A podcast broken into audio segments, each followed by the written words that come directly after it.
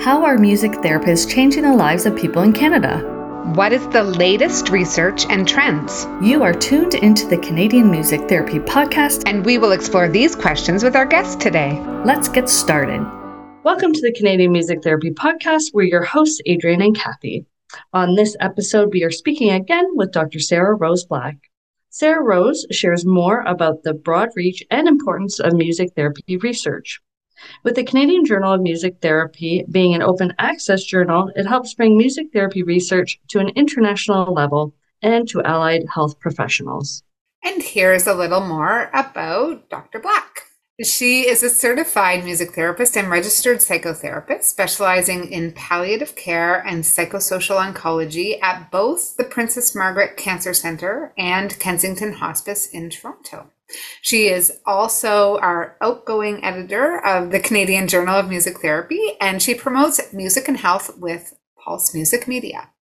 Welcome back to the podcast, SarahRose. It's so nice to see you again. Thank you so much for inviting me back. It's always lovely to chat with you both. So, I want to talk to you about uh, your hopes for the future of music therapy research in Canada. I'm feeling very optimistic about the growth of music therapy research in our country. And having been the editor of the Canadian Journal of Music Therapy for the past three years, I had the privilege of watching it evolve from a very specific vantage point. And it's been wonderful to see interdisciplinary collaboration and writing and to see uh, newer emerging authors and scholars come to the forefront and share their ideas and their interests. The shift that I've seen and that I hope to continue to see is really that uh, more and more of us become interested in research and dive in with the courage that it takes to ask uh, to ask questions that make a difference in our field. And really, good research starts with a good question. And I really believe this very strongly. I may have said this to you both before. My hope for the future of music therapy research is that more people get curious about asking more questions and start to formalize that into a research study, into um, assessing what they do, how they do it. And I'm talking about emerging scholars in particular, people who are right out of their training who are deeply curious about the profession. I think there's such rich questions to be asked, but folks who have been in this work for years and years, they've got the wisdom and the experience to be able to ask very curated questions because they've seen it. Like they've seen things from the front lines, they've seen things from different angles, from teaching. So I would like to see more, more of us engage in asking questions and doing research and writing more submissions and um, more interdisciplinary collaboration between allied health professionals. I fully believe this is the way forward in the creative arts. Mm. And yeah, that sounds fantastic. I love that. And then in terms of, you know, this is a curious question for me. Um, so if someone was interested and they had this question, you know, where would they start? This is the million dollar question. And I often get asked this. I think as with so much in our profession and any professional development, find a mentor. Mm. Find somebody who's done it or who is doing it and ask the question, what do you think about my question? Do you think we could move this forward? Where should I go with this idea that I have? And really, we're so much stronger together. If you know somebody who's doing research, I always encourage students to reach out to me, especially when I was in my editor role, which I am for a few more weeks uh, please send an email to us and say, I have this idea. Could you point me in the right direction? Typically, institutions have rigorous setup for conducting research. So if you're working within an institution, connecting to people in that institution who are doing research is your best bet. But there are so many senior music therapists who have done research for decades who are absolutely brilliant and very generous with their knowledge. That's really how I got my start.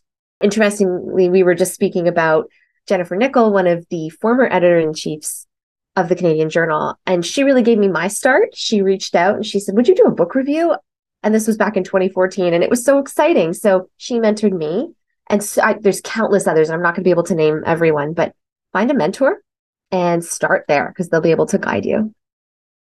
I think that's great advice. And it's interesting because you came to us uh, oh, about a year ago and asked if we could submit something for the journal regarding this podcast. So it's almost sort of this full circle uh, time that should be coming out soon.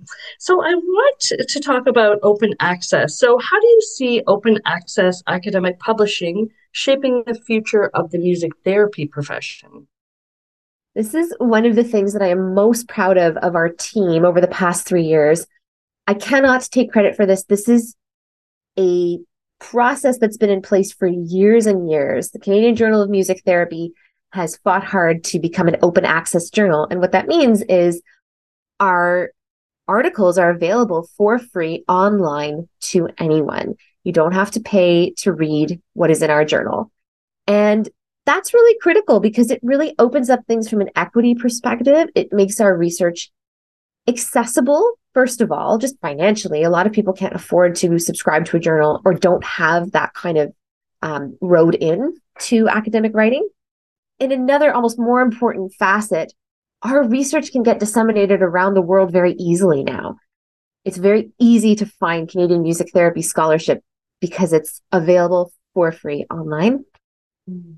And ideally, I think because we are available for free online, things are just going to grow I hope this is great incentive for our cohort in Canada to submit to the journal and to not be afraid to say, you know, I want my voice heard.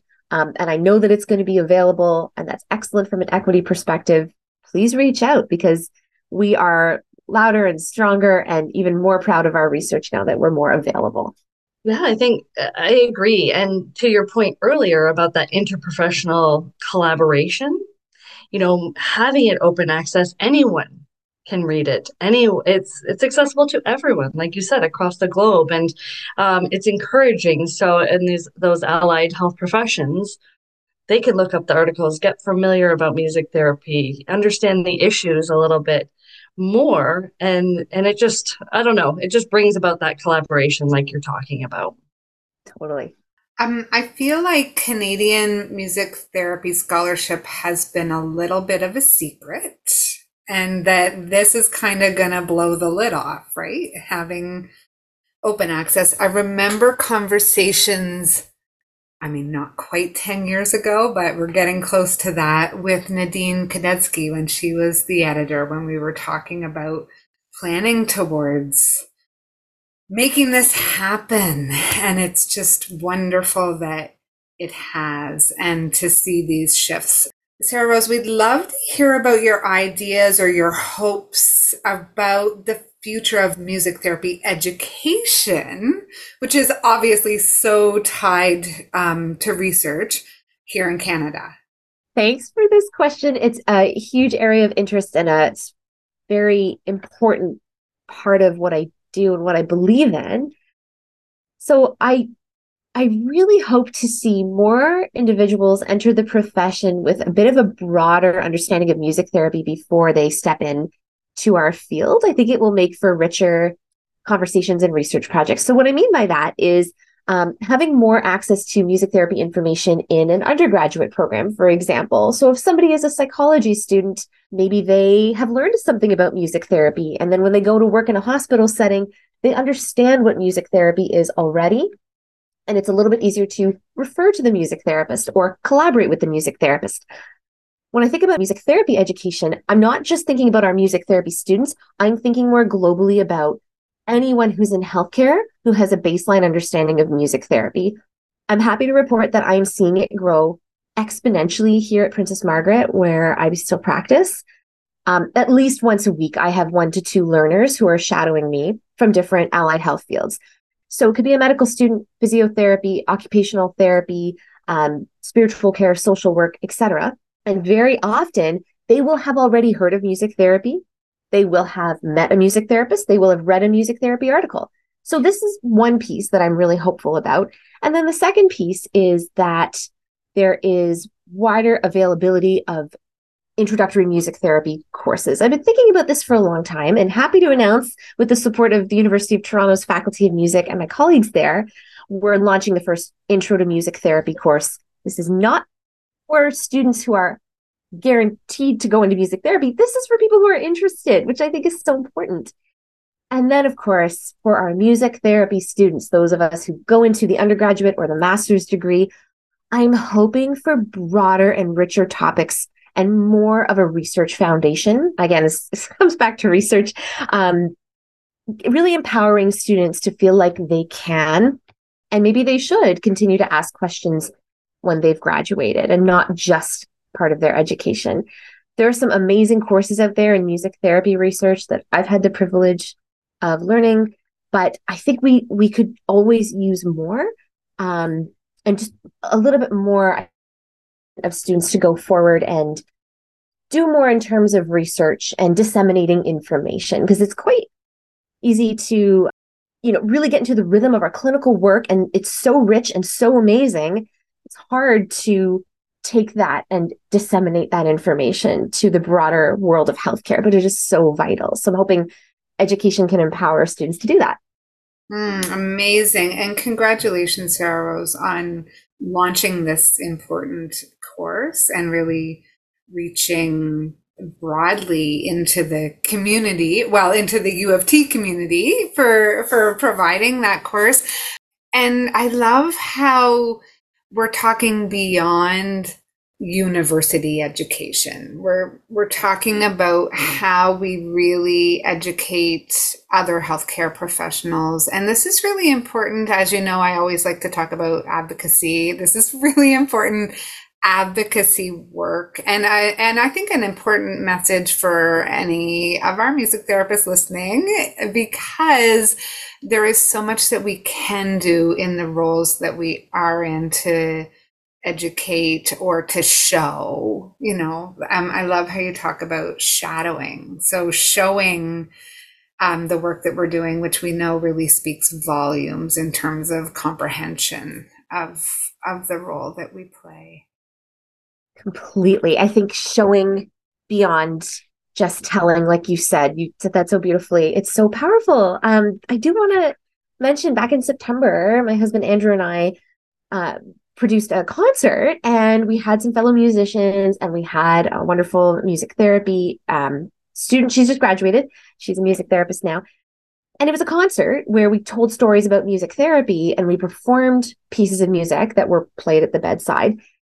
And while it was a concert, I really thought about it as an education and an advocacy event because the people who were in the audience were not just, there were a few music therapy students. It was mostly like medical students, community members, artists, doctors, nurses, friends, family. Like it was a really diverse cohort of people who were there.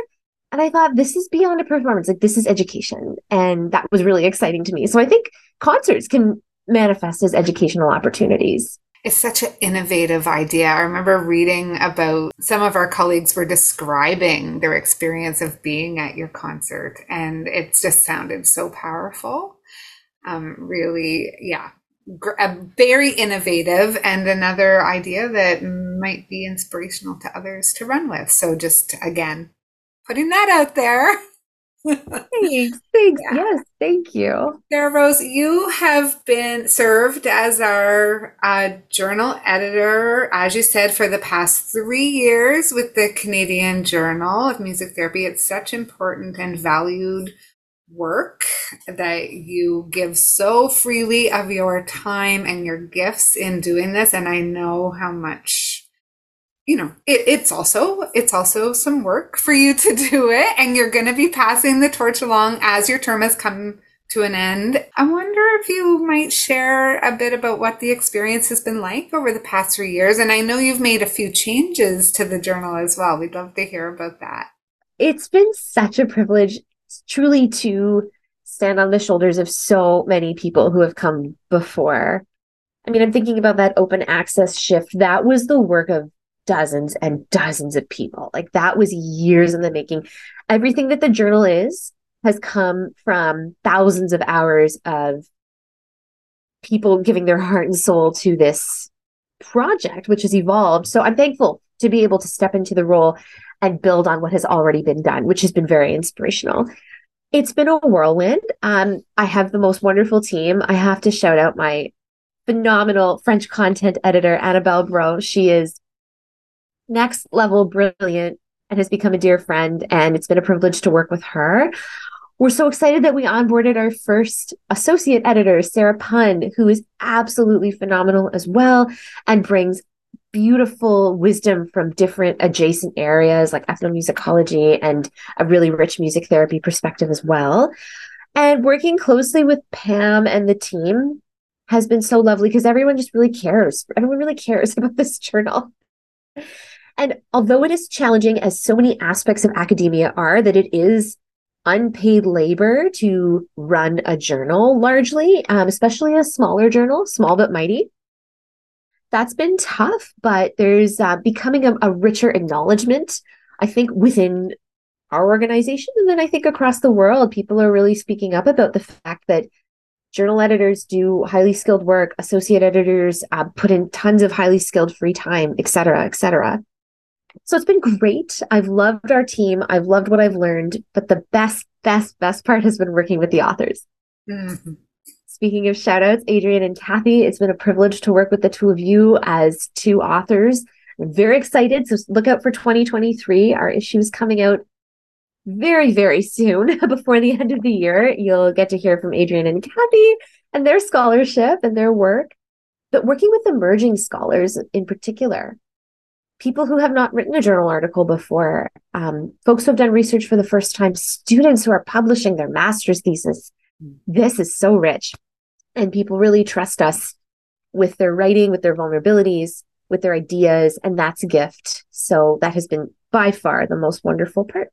Oh, amazing. And really, you've been a mentor. You've been a mentor to us, but obviously, and thank you for the show. We were excited to have the opportunity and the chance to write. And writing can feel intimidating and scary and overwhelming and also exposing. And working with you and your team was just really validating a really positive experience for both of us. And so we really appreciated to be able to have that opportunity and to talk to reflect on what it is that we've been doing with here on the podcast and all of the amazing Canadians that we've we've been able to to highlight and talk with. And it was really cool if anybody does happen to read that article to be able to highlight all of the beautiful quotes all of really um, bring the the words and the expertise that have been shared over over these past few years with this experience. So Thank you. And then, yeah, your mentorship of new authors. And I think that's really important for people to hear about. So maybe to take a bit of the um, intimidation factor away and to know that you are supported by not only by you, SarahRose, but by your team, by the copy editor, by so many people. So it really it was a positive experience for us and something that we would certainly um, hope people would feel invited to to have that to have that chance to do that. We are so grateful to have had you give so generously of your time coming back as a guest. And I know your time is is precious and you're very busy. So we're so grateful to have had you here with us today. Thank you both so much for the, the kind words and for the lovely opportunity to reflect. Like you you use that word so powerfully and that's part of the reason I'm stepping I mean, my tenure is up as, as editor in chief, but stepping down to do a bit more of my own writing, which I'm excited to dive more into because I do think, like you said, writing and researching gives us an opportunity to deepen and enrich our own work and feed the profession and move it forward. So I'm excited to do more of that and more teaching. Thank you both for inviting so many voices onto your podcast. I'm continually in awe of how you bring us together and shine a light on individuals and on groups and on projects. And it's it's so lovely to talk to you. So thank you, thank you. Thanks, SarahRose. Thank you for joining us on the Canadian Music Therapy Podcast. To learn more about resources from the show, please visit beyondthestudio.ca. Thanks for listening.